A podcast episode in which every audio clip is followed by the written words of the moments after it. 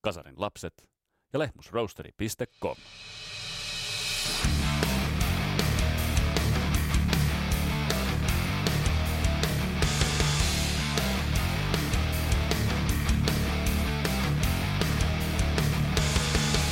Tässä Kasaren lapset podcastin jaksossa numero 201 otetaan vähän ajankohtaiskatsausta siitä, että missä meidän niin rakkaat bändit menevät, kenen olisi nyt kannattanut jo lopettaa ja missä tikissä bändit ovat.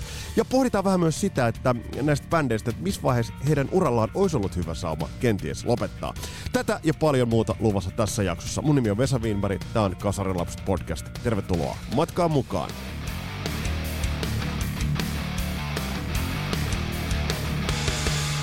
Ja tämä podcast pahdetaan tuttuun tapaan kasaan yhteistyössä, hyvässä sellaisessa Suomen päräyttävimmän pahtimon, nimittäin Lehmus Roasterin kanssa. Koodi tuttu, Rock and Roll Never Dies, 15 pinnaa, rabattia kaikista kahviteen ja tilauksista. Kun nakutat siihen selaimeesi Netscapeen www.lehmusroasteri.com ja sieltä lähtee, käykää tilaamassa.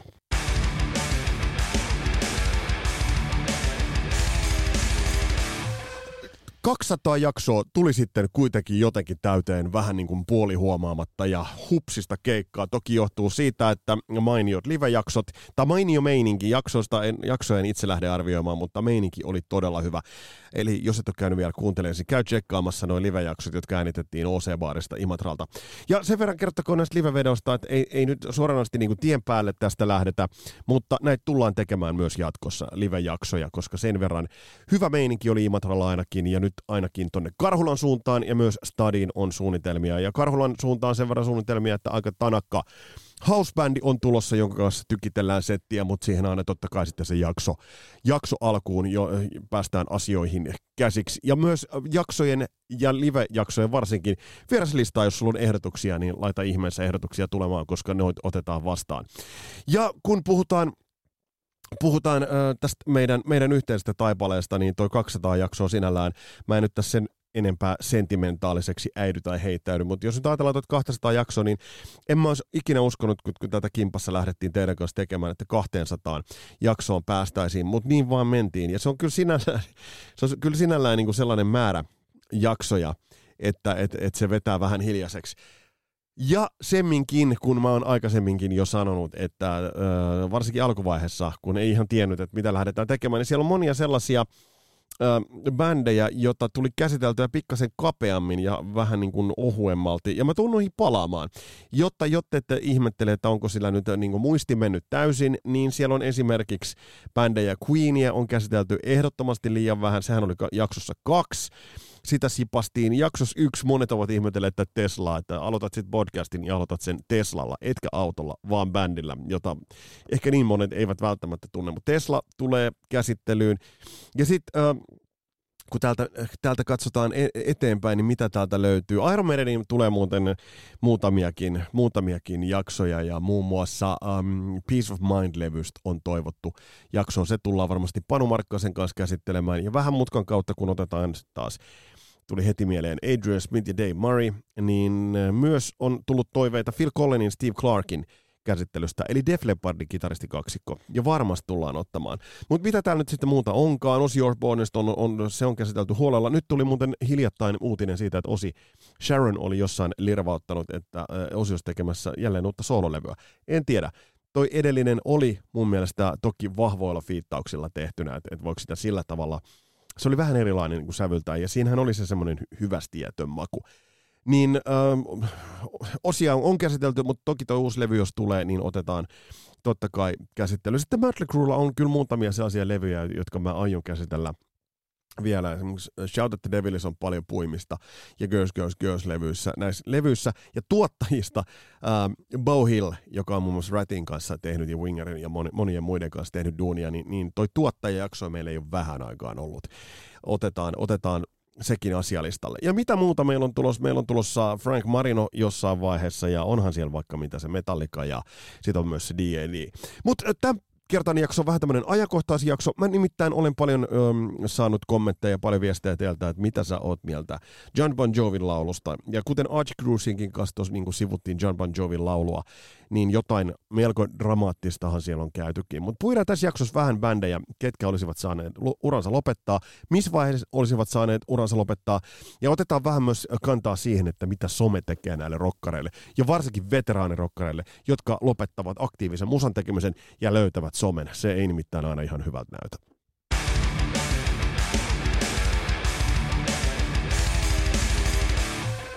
parin otteeseen siirretystä suuresta stadion rundista, jossa mukana ovat Def Leppard, uh, Motley Crue, Joan Jett ja Poison. Ja tämähän on poikinut suuren juliste-hässäkän, nimittäin mainio saitti löytyy defleopardreport.com, jossa itse asiassa tämä on hyvin Def Leppardin näkökulmasta, fanikulmasta kirjoitettu, kirjoitettua tekstiä, mutta täällä on hyvää analysointia siitä, että, että kuka headlinaa tätä, onko tämä nyt 36 päivämäärää jo kaiken kaikkiaan kasassa, eli mittava, mittava rundi, joka alo- alkaa tuossa kesäkuun puolessa välissä Georgiasta, ja tämä rallattaa läpi isoja, isoja stadioneita. Että kyllä tämä niin kuin siis sanotaan näin, että vähän aikaan tällaista tällaista rania ei ole ollut ja päättyy sitten syyskuussa. Eli tämä on, jos nyt verrataan vaikkapa tuohon Monsters of Rock jenkkiversioon, niin tämä on huomattavasti kattavampi ja loppuu sitten Las Vegasiin. Ja tosiaan kattaus on Motley Crue, Def Leppard, Poison ja Joan Jett and the Black Hearts. Mutta nyt iso se controversy on tullut siitä, että onko se Motley Crue, Def Leppard ja nämä muut, vai Def Leppard vai Motley Crue ja nämä muut. Ja tämä on mennyt niin pitkälle, että nyt fanit ovat alkaneet analysoida äh, mainoksia tästä ja julisteita tästä kyseisestä rundista. Eli, eli kuka tätä nyt oikeastaan headlinaa? No onko täällä väliä? No totta kai täällä on väliä. Mutta tässä on nyt, nyt se, että missä järjestyksessä ja miten isoilla fonttikoolla nämä bändien nimet näissä julisteissa lukee. Tästä rundistahan on alun perin ollut, ollut infoa, että, että Mötley Crue headlinaisi kahden suhteessa yhteen – ää, verrattuna sitten Def Leppardiin. Mutta tämä nyt sitten on närkästyttänyt Def Leppard-faneja ja vähän puidaan bändien statusta tuossa myöhemmin. Mutta mut, mut tästä Def Leppard, kun tästä ilmoitti, niin totta kai Def Leppardin nimi oli korkeammalla. Mutta sitten Motley Crue tekee omansa ja tästä on tullut sitten juliste, jossa Motley Crue ja Def Leppardin nimet ovat vaakatasossa, mutta siinä vasemmalla puolella ikään kuin lukusuunnasta ensimmäisenä, niin siinä on Motley Crue. Ja miksi tämä närästää? No tämä närästää sit sen takia, että bändien, bändien status on aika lailla erilainen. Jos nyt mietitään sitä, että jos koronaa ei lasketa, niin ähm, Def Leppard on ollut toiminnassa kaiken aikaa. Ja se, mikä tässä nyt närästää niin monia, ja varsinkin Def Leppard-kämpissä, ei varmaan nyt soittajia, mutta faneja, on se, että kuten te muistatte, 2015 jälkeen Def Le- äh, Motley Crue teki Cessation of Touring sopimuksen, Eli he tekivät kirjallisen sopimuksen näyttävästi ja juhlallisesti. Eli he silloin sitoutuivat siihen, että bändi ei rundaa. Uh, muun muassa Nicky Six Tollon sanoi, että, että we want to have some dignity, eli että et meidän arvokkuuskin tämän, tämän jo sanelee, että et me ei enää rundata. Ja nyt bändi on sitten tullut tähän ja rundille ollaan lähdössä. Sitten taas kun verrataan siihen, että millaisesta tilanteesta Def Leppard tähän tulee, niin Phil Collenin, Collenin kommentit aikaisemmin tänä vuonna olleet tosi, tosi siinä mielessä laid back ja rentoja. Ja hän on todennut myös, että tämä on meidän sellainen kiva intiaanikesä ja me vaan, niin kuin me ei ole ikinä lopetettukaan, me ollaan jatkettu kaiken aikaa ja, ja nyt lähdetään tälle rundille ja tehdään tästä, tästä mukava kesä, kesäsetti. Ja he varmasti ei eittämättä tulevat tämän tekemään.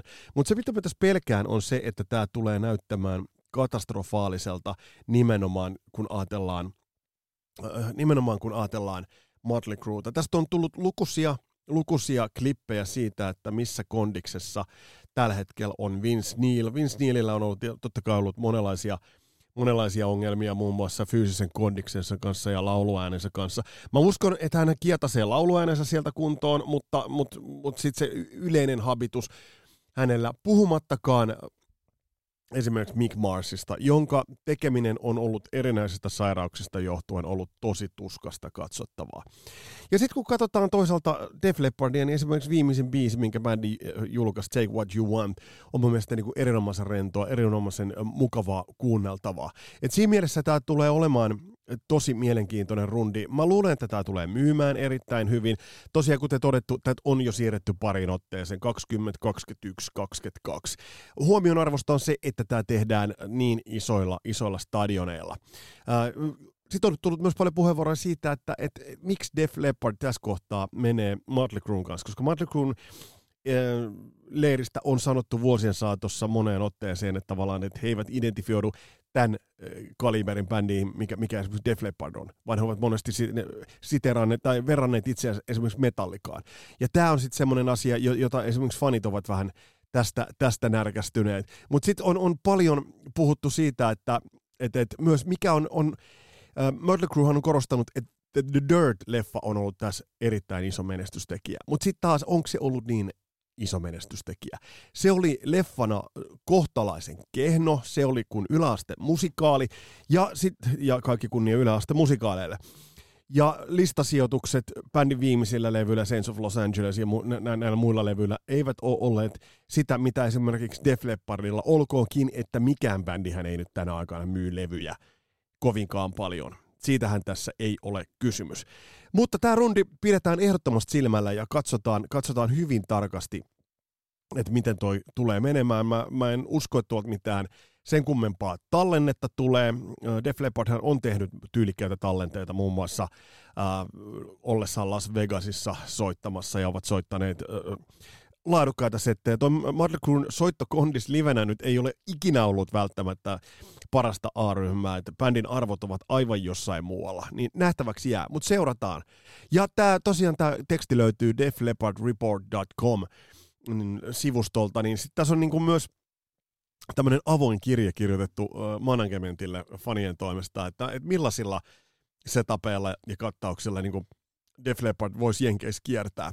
Ää, yksi on totta kai Def Leppard ja Bon Jovi. Bändithän ovat identifioituneet ja kulkeneet rintarinnan ää, pitkän, pitkän matkaa, mutta palataan aivan tuota pikaa tuohon John Bon Jovin ääneen. Toinen, mitä, mitä fanit sanovat, että olisiko Jenkki kiertue Def Leppardin ja Whitesnakein kanssa. No tällä hetkellä Whitesnake äh, kiertää Scorpionsin kanssa, ja he tekevät, tekevät varmasti erittäin, erittäin hyvän, hyvän rundin. Sitten ehdotetaan, että entäpä jos Def Leppard olisi lähtenyt rundille Queenin ja The Strutsin kanssa. The Struts ei ole mulle, ei ole mulle tuttu. Uh, ilmeisesti bändi, jota Def Leppardin kundit ovat Joe Elliot varsinkin ovat kehuneet paljon. Täytyypä tsekata kuvaa, kun katsoo, niin tulee muuten ainakin laulasta, että oletan, että tuo laulaja tulee erittäin paljon Freddie Mercury mieleen. No se on mielenkiintoista, että siinä olisi Queen Adam Lambertin kanssa ja sitten Def Leppard. No siinä olisi se brittitausta olisi siellä hienosti. Mä kyllä ton ostasin. To, neljäs, mitä ehdotetaan, on, että entäpä e, jos Def Leppard ja Scorpions lähtisivät matkaan. Toimisi varmasti. Siinä on ehkä enemmän niin kuin sitä samaa hyvän fiiliksen genreä nämä kaksi bändiä. Ja ovat myös ähm, rundaneet yhdessä. Saitin mukaan Def Leppard avasi Scorpionsille äh, 80 rundilla Jenkeissä, eli siinä mielessä, siinä mielessä olisi looginen ja, ja ihan hauskoja rundin nimiäkin täällä hotellaan. The Rhythm of Love Bites tai Rocket Like a Hurricane Tour. Aika hyviä. Aika hyviä. Def Leppard ja Journey, tämähän äh, rundi vedettiin, tämä tuotti yli 100 miljoonaa taalaa, möi yli miljoona lippua. Ja tässä on nyt se, mitä me Journey-jaksossakin käsiteltiin. Journey on isosti amerikanaa, mutta toisaalta myös Def Leppard on amerikkalaista musa-traditiopohjaa hyvin vahvalti, ja, ja biisit ovat tiedossa. Ja sitten mun mielestä mielenkiintoisin ehdotus on se, että entäpä jos, entäpä jos Def Leppard olisi vielä lähtenyt In the Round, In Your Face, again kiertueelle. Eli olisi ottanut ton hysteria-kiertueen In Your Round setin, missä bändillä oli lava siinä, siinä keskellä, ja olisi ottanut sitten vielä vaikkapa vanhat lämpärinsäkin. Nämä taitaisivat kaikki olla vielä saatavillakin Tesla, Cinderella, Elegance ja Europe. Mä vähän veikkaan, että tämä lavakattaus olisi tähän maailman aikaan olisi hyvin kallis, ja sen takia tohon ei lähdetä. Mutta mä luulen, että tuo rundi, rundi tulee menemään erittäin hyvin. Tämä stadion rundi Def Leppardin osalta Mötley isoja kysymysmerkkejä. Poison on varmasti laulattaa kansaa näytösti ja Joe and the Black Hearts myös niin paljon kuin se Ted Nugentia vituttaakin, mutta Ted Nugentista nyt ei puhuta tässä välissä eikä välttämättä missään, missään, missään muussakaan välissä, mutta otetaan, otetaan pikkusiivu tuosta Bon Jovista kiinni.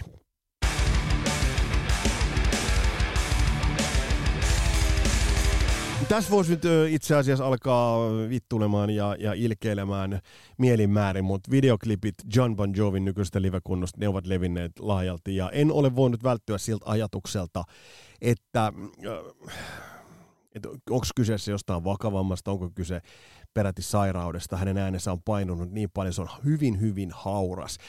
Mutta mut kuten tuossa Arch Cruisin kanssakin todettiin, niin, niin no ensinnäkin jo ajatellaan Bon Jovi, ajatellaan Slippery When Wet ja New Jerseyä, niin hänen, noin biisit on tehty pikkasen kireiksi hänen äänialalleen, ja jo noina aikoina hänellä oli erittäin suuria vaikeuksia värjätä toi rundi, rundin lävitse. Eli, eli tässä mielessä voidaan pohtia, että et, et Bon Jovin ehkä nyt olisi vaan kannattanut joko ottaa A, pitkä breikki, tai B, laittaa pillit pussiin tyystin, koska tällä hetkellä toi on erittäin, erittäin kiusallisen, kiusallisen näköistä ja todella tuskasen kuulosta.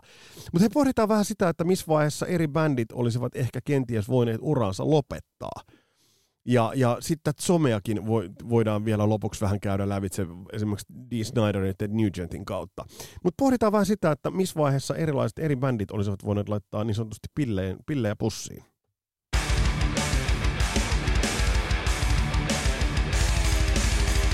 Ja korostetaan nyt sitä, että totta kai me, meitä löytyy kaikkia, meitä, meitä löytyy paljon, joille bändien kaikki levyt ovat erittäin rakkaita. Mä oon siinä mielessä siitä vähän kranttu. M- mun mielestä mä näen selkeät vedenjakajat, missä kohtaa bändit, ö, bändien olisi kannattanut vaan lopettaa. Mä näen selkeitä vedenjakajia mun mielestä, missä kohtaa bändien olisi kannattanut lopettaa ja lähteä uusiin haasteisiin.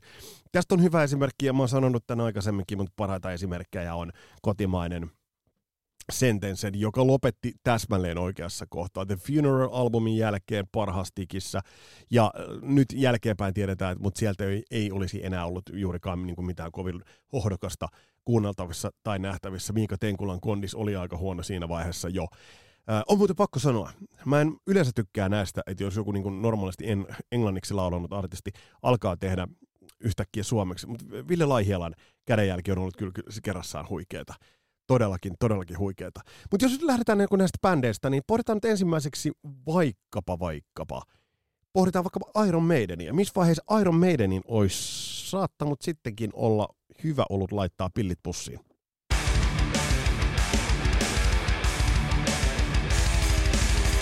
Nimittäin jollain tavalla A Matter of Life and Death-levy kun tuli, niin siinä kohtaa mä itse aistin, että nyt, nyt muuttui, muuttui jotain. Dance of Death-levy oli mulle itselleni, ja korostetaan, että mä oon sitä vanhaa liittoa, mä oon bändiin kytkeytynyt jo 84, 83, niin, niin Dance of Death-levyltä löysin vielä sellaista freesiä jälkeä, mutta ehkä pohditaan, että jos bändi olisi tohon lopettanut, ja verrataan sitä ka- katalogia, mitä sieltä on sen jälkeen tullut. Final Frontier joitain hetkiä, mm, Longest Day esimerkiksi A Matter of Life and Death-levyllä. Ähm, sieltä löytyy häivähdyksen omaisia hetkiä. Strategolta löytyy häivä, häivähdyksen, häivähdyksen omaisia hetkiä, ehkä yksi tai kaksi, mutta siis kokonaisuudessaan bändithän jatkavat sen takia, että tämä genre ei ole uusiutunut. Se on vaan niin kysynnän ja tarjonnan laki. Jos tilalle tulee nuorempia, freesimpiä, terävämpiä, niin totta kai tämä laittaa vanhoja dinosauruksia sinne hautausmaalle, mutta näitä ei nyt vaan ole tullut. Ghost on nyt hiljattain tullut ja se on merkityksellistä. Mutta mä oon elänyt sen kanssa ihan tyytyväisenä, että Dance of Death vuonna 2003 olisi jäänyt bändin viimeiseksi levyksi. Se olisi aika niin kuin, äm, symbolisestikin siinä olisi ollut aika, aika niin kuin makea klangi. Mutta mitäs muita täältä löytyy?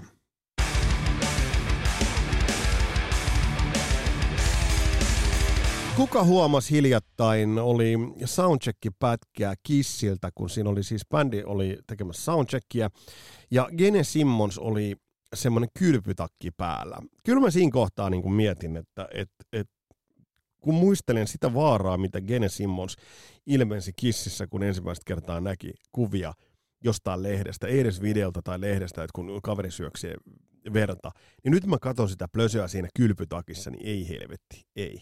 No Kissin osalta, mä sanoin, että ehkä olin jo tuottaja Taskisen kanssa käydyssä tiiviissä taustakeskustelussa päätymässä, että 92 Revenge olisi voinut olla viimeinen, mutta toisaalta sieltä tuli makeata juttuja sen jälkeenkin, ja Psycho Circus kuitenkin, rundeineen kaikkineen, ja mitä siinä on alla, Unpluggedit ja muut, niin Psycho Circus olisi voinut olla viimeinen hyvästi jättö. Se, mitä sieltä on sen jälkeen tullut Sonic Boomia ja Monsteria, niin, niin ei, ei, eivät sykähdytä. Toki pitävät bändin elossa, mutta toi olisi, olisi ollut hyvä paikka äh, laittaa pillit pussiin. Ja on muuten hyvä pointti miettiä sitä ja verrata moneen muuhun bändiin. E, jos otetaan Kissin parhaita livelevyjä, otetaan vaikka nyt tuosta neljä ihan nopeasti, otetaan Aleve 1, 2, 3 ja vaikkapa sitten tämä Unplugged vielä, mikä tehtiin ennen tota reunionia.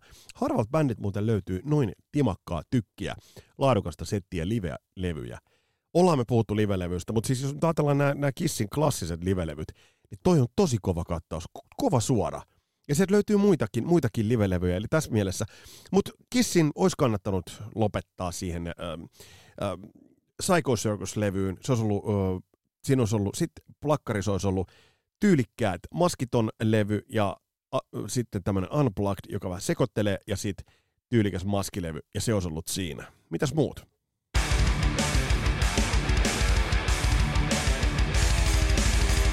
No Deep Purplein osalta mulle mulle verevin viimeinen levy on On Perfect Strangers. Ja sekin on ollut sellainen, että bändi tuli vielä sen niin tauon jälkeen, äh, latas sen. Ja sit, äh, kun, kun, tiedetään se, mitä sieltä on sen jälkeen tullut, toki, äh, toki on Battle Rages on levyt ja, ja House of Blue Lightilla on omat ystävänsä, terve, terveisiä vaan Killelle ja muille. Mutta kuitenkin, jos bändi olisi tuossa kohtaa lopettanut, niin miten paljon freesimmässä, äh, freesimmän jäljen se olisi jättänyt. Tauko, sitten klassinen kokoonpano palaa, tekee tykilevyn ja sitten muut soittajat olisivat vapautuneet erinäisiin bändeihin. Ähm, olisiko toiminut näin? Jos puhutaan Def Leppardista, niin rakas bändi kuin se mulle onkin, niin bändi on tässä kohtaa vertautuu aika monen veteraaniin tässä. Et, et bändi on tehnyt sinällään ihan ok levyjä, mutta kyllä mulle, ja tämäkin voi olla ikäkausikysymys, Adrenalize oli sellainen levy, viimeinen levy, joka oli – Uh, vaikka siinäkin haikailtiin kovasti niin kuin sen hysterian perään, mutta se oli mun mielestä jonkinnäköinen kuitenkin niin kuin jatkumo, ja siinä oli jotain uusia vivahteita jopa, niin jos tohon kohtaan Def Leppard olisi lopettanut, niin eläisin sen kanssa ihan tyytyväisenä. Entä Van Halen? No Van Halenilla on monta vaihetta, mm, mutta mut tässäkin kohtaa Different Kind of Truth-levy, joka tuli, oliko se 2007, jotain niitä haminoita. Se oli hyvä levy, mutta se oli ehkä enemmän semmoinen yllätyskyykky, että jumalauta, se tuli vielä sieltä jos bändi olisi loppunut Sammy Hagarin Balance-levyyn, mä olisin ollut sen kanssa ok. Mä olisin ollut sen kanssa ok, koska toi back-katalogi kuitenkin on se, mikä mulle on merkityksellinen äh, Van Halen osalta. No, mites Wasp? Olisiko voinut olla Crimson Idoliin? Sen jälkeiset ajat yhtä lailla niille levyille löytyy vankkumattomat ystävänsä. Mutta mut Crimson Idol olisi ollut aika jännä testamentti, vaikka se on semmoinen hyvin pitkälti – sanotaanko nyt äh, Blackie Lawlessin soololevy. Toki Blackie Lawless onhan yhtä kuin Wasp, eli ei siinä, siinä nyt mitään ihmeellistä. No entäpä sitten Bon Jovi? Kuten tuossa todettiin, niin Bon Jovilla on nyt erittäin vaikeaa tällä hetkellä. Bon Jovin äh, äh, koko kokoonpano on kietoutunut John Bon Jovin ympärille, miten se itse asiassa alkoikin, ehkä ympyrä tuossa mielessä sulkeutuu, mutta kyllä se Richie Samboran poistuminen sieltä, Richie Samboran poissaolo sieltä on vaan sellainen asia, joka on lyönyt vahvasti lovea tolle, tolle bändille. Ja jos bändi olisi vuoden, vuoden 2000 Crushin jälkeen lopettanut, niin olisin elänyt sen kanssa. Sen jälkeen bändin levyt, mitä sieltä on tullut, niin, niin eivät ole kokonaisuudessaan yltäneet läheskään samalle, samalle tasolle. Bounce yritti hieman sitä siinä VT7 jälki, jälkisaumoissa, mutta sen jälkeen on tullut erilaista kokoelmaa, äh, boksia, ynnä muuta, ynnä muuta. Ja, ja vaikka 2005 Have a Nice Daylla oli muutamia viisejä, niin sen jälkeen se vähän hajosi siitä. Ja sitten viimeistään, kun bändi lähti tämän countryn, countryn kanssa leikkimään, niin, niin sitten sit se hajosi vielä kahta kauheammin. Äh, Mutta mikä on pitänyt bändit pyörimässä. Kuten mä jo aikaisemmin to- totesin, genre ei ole uusiutunut. Ei ole tullut niitä uusia tekijöitä, ja tämä on pitänyt vahvat vitaalisina ja merkityksellisinä. Jos ihan rehellisyyden nimessä katsoo näitä niin kuin monellakin bändeillä tämän pysäkin jälkeen levyjä, mitä ovat tehneet, niin ei sieltä, se on, se on vaan se, että se vanha tuttu julkaisee uuden levyn. Se ostetaan tavan mukaan. Ei sen mukaan, että se musiikki olisi niin erinomasta. Kyllä se on, se on itse asiassa jäänyt siihen. Ja tässä kohtaa on pakko ottaa esille äh, Twisted Sister – musta D. Snyderilta ja kumppaneilta aika, aika hyvä, hyvä veto. Bändi lopetti hyvässä tikissä, hyvässä energisessä tilassa lopetti, eikä, ja itse asiassa levyjen määrä, mitä äh, Twisted Sister on tehnyt, niin on siinä mielessä tosi vähäinen verrattuna moniin, moniin näistä bändeistä.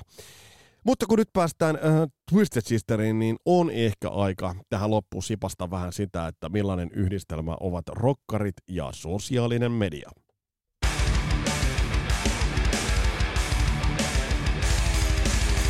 Mä oon monesti todennut sitä, että rokkarit olivat silloin joskus kasarilla ja sen jälkeenkin ennen Intercapin isosti esille tulo, tuloa, niin olivat jollain tapaa äh, Olymposvuoren huipulla. Olivat kaukaisia, sopimassa määrin tavoittamattomia. Äh, jos me oltaisiin silloin tiedetty, että millaisilla, millaisilla ulostuloilla he tulevat, niin, niin se olisi kyllä romuttanut. Mä en olisi silloin halunnut tietää niitä asioita, joita mä nyt tiedän näistä mun suurista sankareista. Kuten esimerkiksi vaikkapa se, että mun oli pakko lopettaa Nikkisiksin seuraaminen Instagramissa. Se sen Nikodinsa kanssa kuvailee juoppoja Losin kaduilla.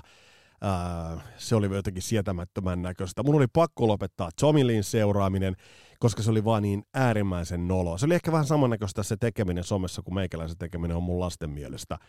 mielestä. No sitten ö, otetaan ö, maailman tyylikkäin frontman – kovin, ko, yksi kovimmista, ellei kovin vokalisti, mm, David Coverdale, niin hän pistää esimerkiksi Twitteriin ää, tällaista siis oikein dad joke meemimateriaaleja, sellaisia niin kuin öhöhö meemejä, hauskoja TikTok-videoita, ja esim. mitä hän saa tehdä – mutta se rock-jumala, jonka mä opin tuntemaan ja jota mä opin, opin arvostamaan, niin, niin, niin kyllä mä jotenkin niin kuin olisin olettanut, että se on niin kuin, äh, istuu kaunis blondi polvellaan Olymposvuoren huipulla ja juo, juo savustunutta viskiä. Ja mitä muuten, se on sanottava, että mitä tulee Whitesnakein nykykuntoon, niin nämä tämän hetken videoklipit, mitä bändistä tulee, näyttävät kyllä, kyllä erittäin hyvältä. Mutta mut on tämä niinku siis, että et, David Coverdaleilla on on varmasti hauskaa tämän, tämän Twitterin kanssa. Ja saa näin tehdä, mutta, mutta tämä on jotenkin, siis nämä meemit, mitä laittaa tänne, niin ei. No sitten toinen on tietysti tämä huomiohakusten ryhmä. Puhun Dead Nugentista esimerkiksi, tai Dee Snyderista. Mä en tiedä, että miten, miten on, on sokka lähtenyt sen verran niin Dee Snyderilla, että käy äärimmäisen kärjekästä, kärjekästä viestintää Twitterissä ja kaikkeen, mitä kuten tiedetään, niin Twitter on yksi sellainen paskatunki oikein, ja siellä tartutaan ihan kaikkeen sä, sähisee, moittii, kettuilee, provosoi, provosoituu tosi tyylittömästi Twitterissä. Ja tää on niin kuin mä mietin, että, että jos mä olisin niin kuin artisti ja mulla olisi musaa, mitä mä tekisin, niin ei mulla olisi aikaa pyöriä niin kuin Twitterissä. Tai sitten puhumattakaan Ted Nugentista, jonka nämä videot, että hän, hän on, koska Ted Nugent on tehnyt ne klassiset levyt kyllä jo, on Cat, Cat Scratch Feverit ja muut, mutta mut ei ole tehnyt musiikillisesti mitään merkittävää enää niin kuin noin 27 vuoteen. Ei mitään. Kitaristina, äh, laulajana, täysin, täysin keskiarvoinen, mutta sitten tällaisena äh, keski, siis keskitasoinen, ellei jopa niin kuin alati. Et kuka tahansa, liki kuka tahansa kitaraa yli viisi vuotta soittanut kykenee soittaa noin Ted Nugentin jutut. Mutta sitten kun katsotaan, vuosien saatossa on katsottu tätä hänen linjaansa esimerkiksi YouTubessa, niin se huomiohakuisuus on, on jollain tapaa säälittävää. Mä en ota mitään pois hänen metsästysharrastukseltaan tai aseharrastukseltaan, mutta et, et, se, että hän lähtee esimerkiksi jotain Joan Jettiä ää, sättimään, Joan Jettin seksuaalisuutta tai ulkonäköä tai mitä tahansa lähtee sättimään, ja sitten siinä videossa on, on ne jousipyssyt siinä takana. Ted, ei, siis sä et kiinnosta enää maailmaa. Sä et ole relevantti, merkityksellinen.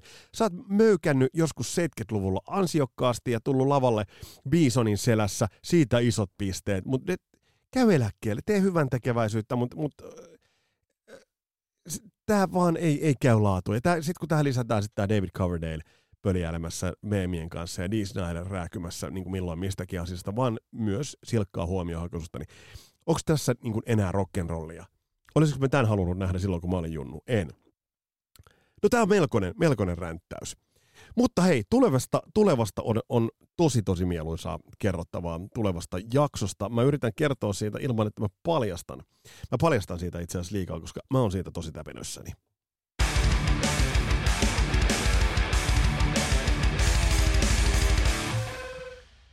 Ensi viikolla jaksossa palataan jopa vähän sellaisiin 70-lukulaisiin tunnelmiin ja me otetaan eräs kotimainen muusikko, joka on ollut tiettävästi ja ehkä mahdollisesti esikuva yhdelle tämän hetken maailman suurimmista bändeistä. Puhutaan tosi kiehtovasta ilmiöstä. Eikö ollut ärsyttävä tiisaus? Itse asiassa tässä ei kerrottu niinku yhtään mitään. Ei kerta kaikkiaan yhtään mitään.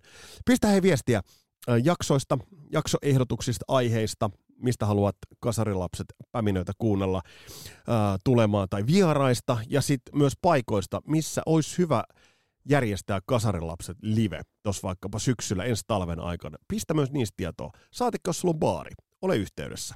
Niin palataan, palataan tähän ja ää, laitetaan päivämääriä kalenteriin. Tässä oli tämänkertainen Kasarilapset podcast jakso numero 201. Palataan astialle. Moro!